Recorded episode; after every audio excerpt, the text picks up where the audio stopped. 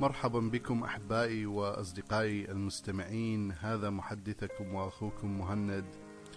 في بداية يوم جديد وصوت يوميات الكتاب المقدس واليوم هو اليوم الخامس عشر من الشهر الحادي عشر شهر تشرين الثاني وأنا أتواصل معكم في هذه الرحلة الشيقة لمعرفة واكتشاف كلمة الله لحياتنا. ونتعلم من هذه الكلمة لكل يوم من خلال هذه السنة. القراءات كما تعرفون أربعة قراءات. أصلي أن تكونوا متواصلين ومتابعين معي في هذه القراءات. القراءات المخصصة اليوم أربعة. أبدأ من العهد القديم ولا نزال في كتاب حزقيال. القراءة اليوم ستكون من بداية الإصحاح. الحادي والثلاثون وإلى نهاية الإصحاح الثاني والثلاثون فتابعوا معي. وفي مطلع الشهر الثالث العبرية أي أيار مايو من السنة الحادية عشرة لسبي الملك يهوياكينا أوحى إلي الرب بكلمته قائلا يا ابن آدم قل لفرعون ملك مصر ولشعبه من ماثلت بعظمتك؟ إنني أشبهك بشجرة أرز في لبنان بهية الأغصان وارفة الظل شامخة تطاول قمتها الغيوم ترويها المياه وتنميها اللجج تجري أنهارها حول مغرسها وتنساب جداولها إلى كل, كل أشجار الحقل. لهذا طاولت قامتها خميع أشجار الحقل وتكاثرت أغصانها وامتدت فروعها التي نبتت لغزارة مياهها وعششت في أغصانها كل طيور السماء وتحت فروعها ولدت كل حيوان البر. وأوتى وأوت تحت ظلها كل أمم الأرض العظيمة فكانت رائعة في عظمتها وفي شموخ قامتها لأن جذورها كانت مغروسة في مياه غزيرة. لم يضاهها الأرز في جنة الله ولم يعادل السرو أغصانها ولم يماثل الدلب فروعها. كل الأشجار في جنة الله لم تشبهها في حسنها. جعلتها بهية لكثرة أغصانها حتى حسدتها كل أشجار عدن التي في جنة الله. لذلك يقول السيد الرب لأنك يا فرعون شمخت بقامتك وطاولت بهامتك الغيوم الغيوم عفوا. تكبر قلبك من جراء عظمتك. أسلمتك إلى يد المتسلط على الأمم فيعاملك اقسى معاملة. أني نبذتك لفرط شرك ويستأس ويستأصله الغرباء. عتاة, عتاة الأمم ويتركونه فتتهاوى أغصانه على الجبال وفي جميع الوهادي وتتحطم فروعه إلى جوار كل أنهار الأرض ويهجر ظله كل شعوب الأرض وينبذونه وتجثم على حطامه طيور السماء جميعها وتربض فوق قضبانه كل حيوان البر لئلا تشمخ شجرة ما مغروسة على المياه لارتفاع قامتها. ولا تطاول بهامتها الغيوم ولكي لا تبلغ أية شجرة ترويها المياه مثل هذا العلو لأنها جميعها مالها مآلها الموت حيث تمضي إلى الأرض السفلى بين الفانين من بني آدم مع الهابطين إلى الهاوية. وهذا ما يعلنه السيد الرب. وفي يوم هبوطه إلى الهاوية يعم النواح الطبيعة فأكسوا الغمر ثياب الحداد عليه وأكبح جريان أنهاره وتكف مياهه عن التدفق وأجعل لبنان ينوح عليه. وتذبل كل أشجار الحقل حزنا على هلاكه من جلبة سقوطه حين أنزلته إلى الهاوية مع الهابطين إليها ارتعدت الأمم. فتتعزى في الأرض السفلى كل أشجار عدن ونخبة أشجار لبنان وكل مرتوية من ماء. هم أيضا ينحدرون معه إلى الهاوية لينضموا إلى قتل السيف. وكذلك يهلك حلفاؤه من الأمم المقيمين تحت ظله. من ماثلت بين أشجار عدن في المجد والعظمة؟ ستنحدر إلى الأرض السفلى مع أشجار عدن وترقد مع الغلف مع المقتولين بالسيف. هذا هو مصير فرعون وكل شعبه يقول السيد الرب.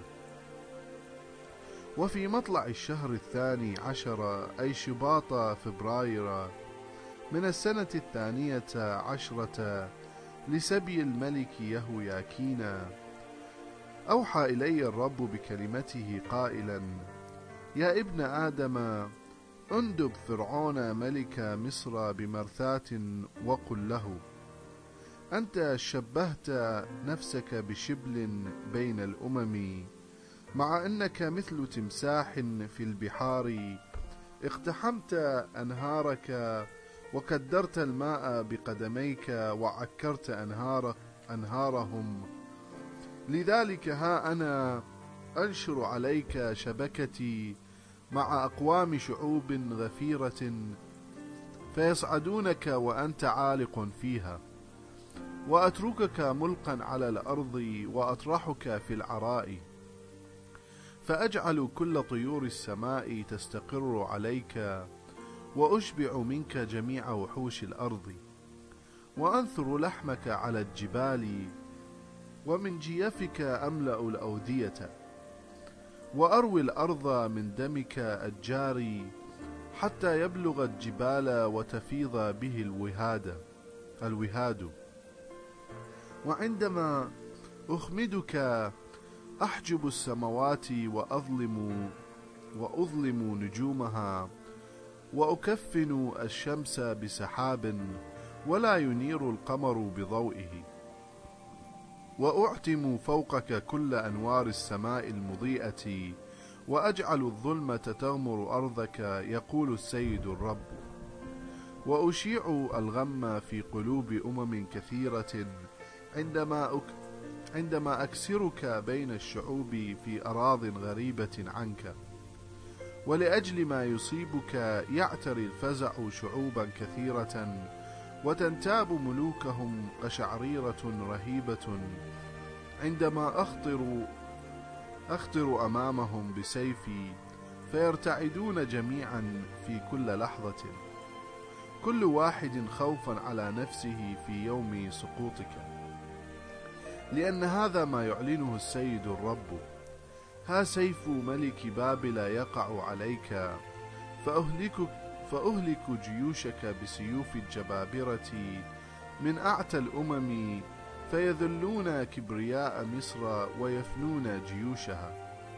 وأبيد جميع بهائمها المرتوية من المياه الكثيرة فلا تكدرها من بعد رجل إنسان ولا تعكرها أظلاف البهائم. حينئذ أجعل مياههم صافية وأنهارهم تجري بنعومة كالزيت.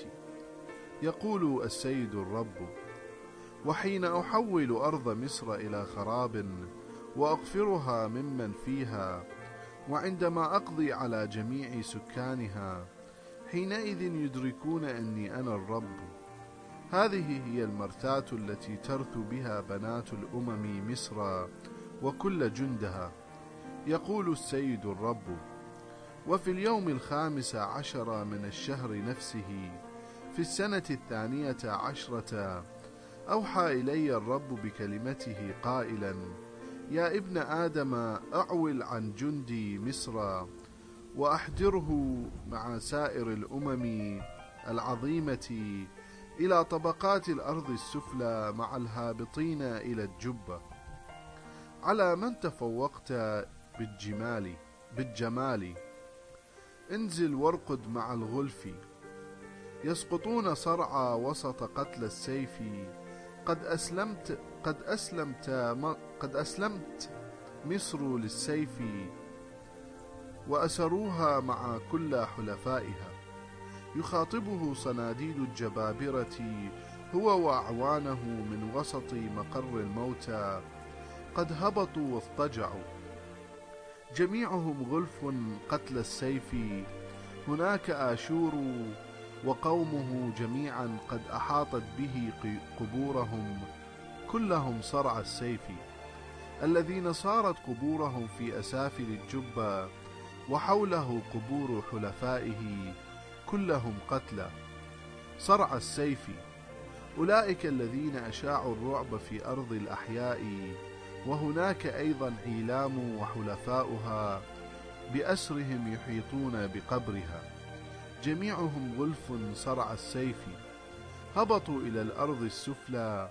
أولئك الذين أشاعوا الرعب في أرض الأحياء فحملوا عارهم مع المنحدرين إلى الجبة. قد جعلوا لمصر ولحلفائها مثوى بين القتلى وقبورهم حول عيلامة كلهم غلف قتل السيف مع إنهم أشاعوا الرعب في أرض الأحياء. وها هم قد حملوا حملوا عارهم مع المنحدرين إلى الجبة. عيلام أيضا وسط القتلى وهناك أيضا ماشك وتوبال وكل حلفائهما تحيط بهما قبورهم. كلهم غلف قتل السيف مع أنهم أشاعوا الرعب في أرض الأحياء. إنهم لا يثوون مع الجبابرة الصرعى من الغلف المنحدرين إلى مقر الموتى الذين دفنوا بأسلحتهم وقد وضعت سيوفهم تحت رؤوسهم. إنما يحل على عظامهم عقاب آثامهم مع أنهم أشاعوا الرعب في أرض الأحياء.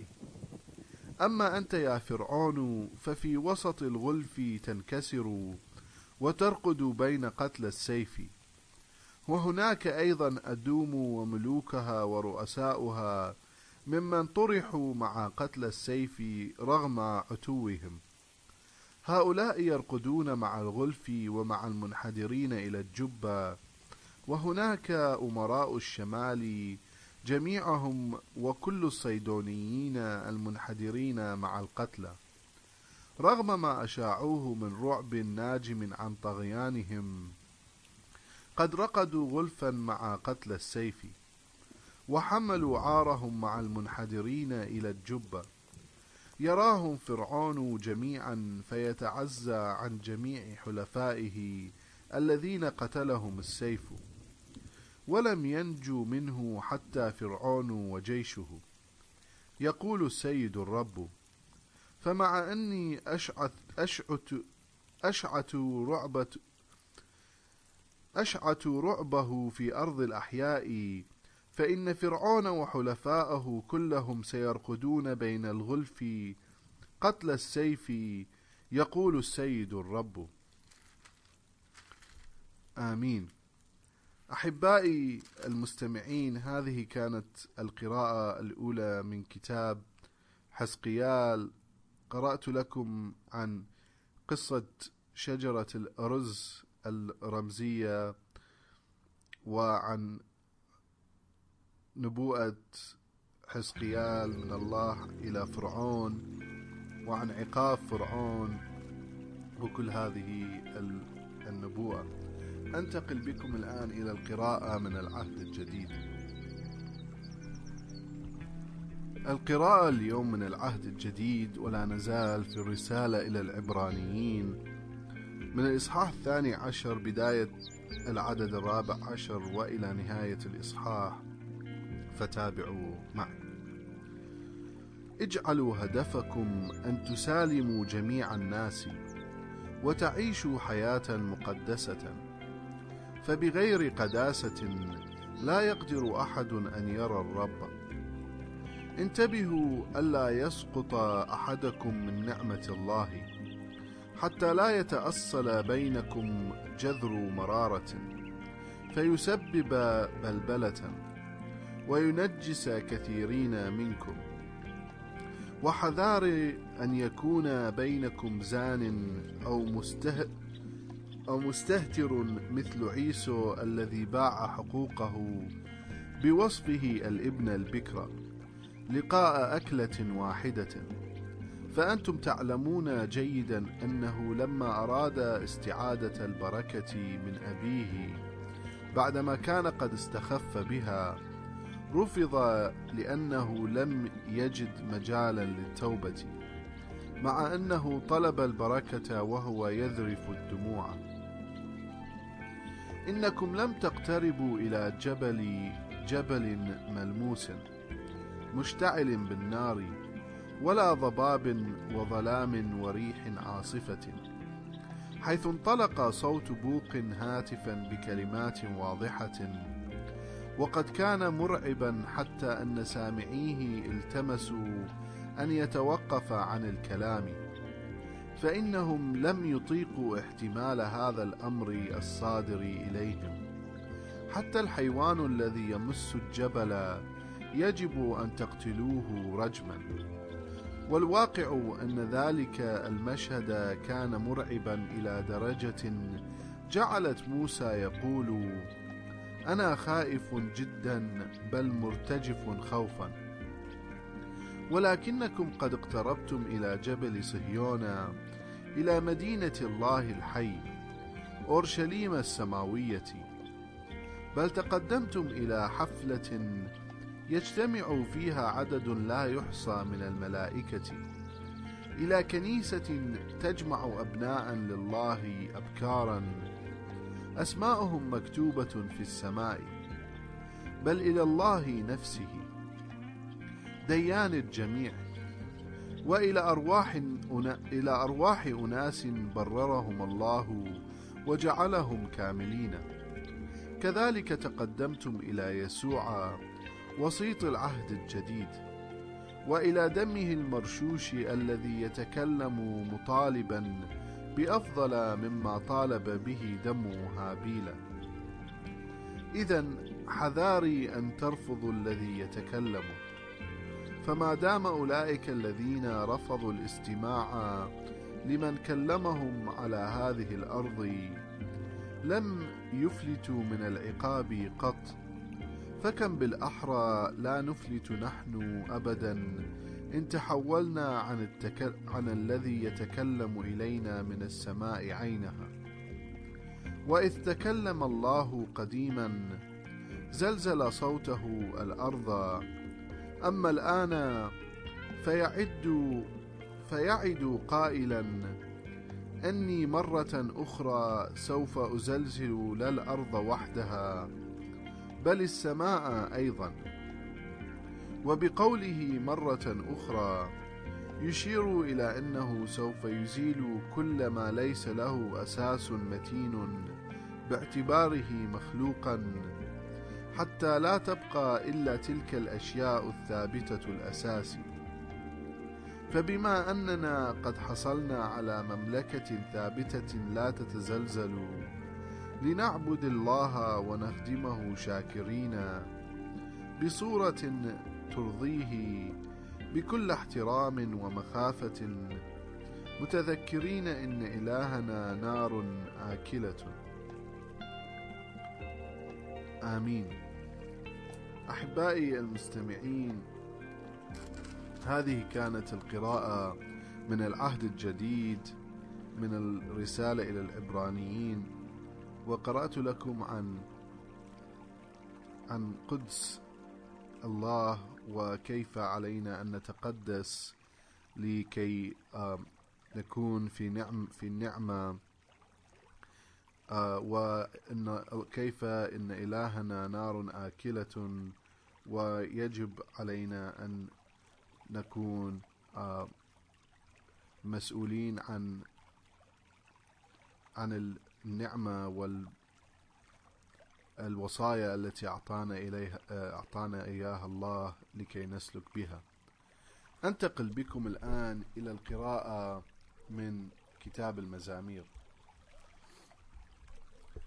قراءة اليوم من كتاب المزامير ستكون للمزمور مزمورين الماء والثالث عشر والماء والرابع عشر هللويا سبحوا يا عبيد الرب سبحوا اسم الرب. ليكن اسم الرب مباركا من الآن وإلى الأبد. ليسبح باسم الرب من مشرق الشمس إلى مغربها.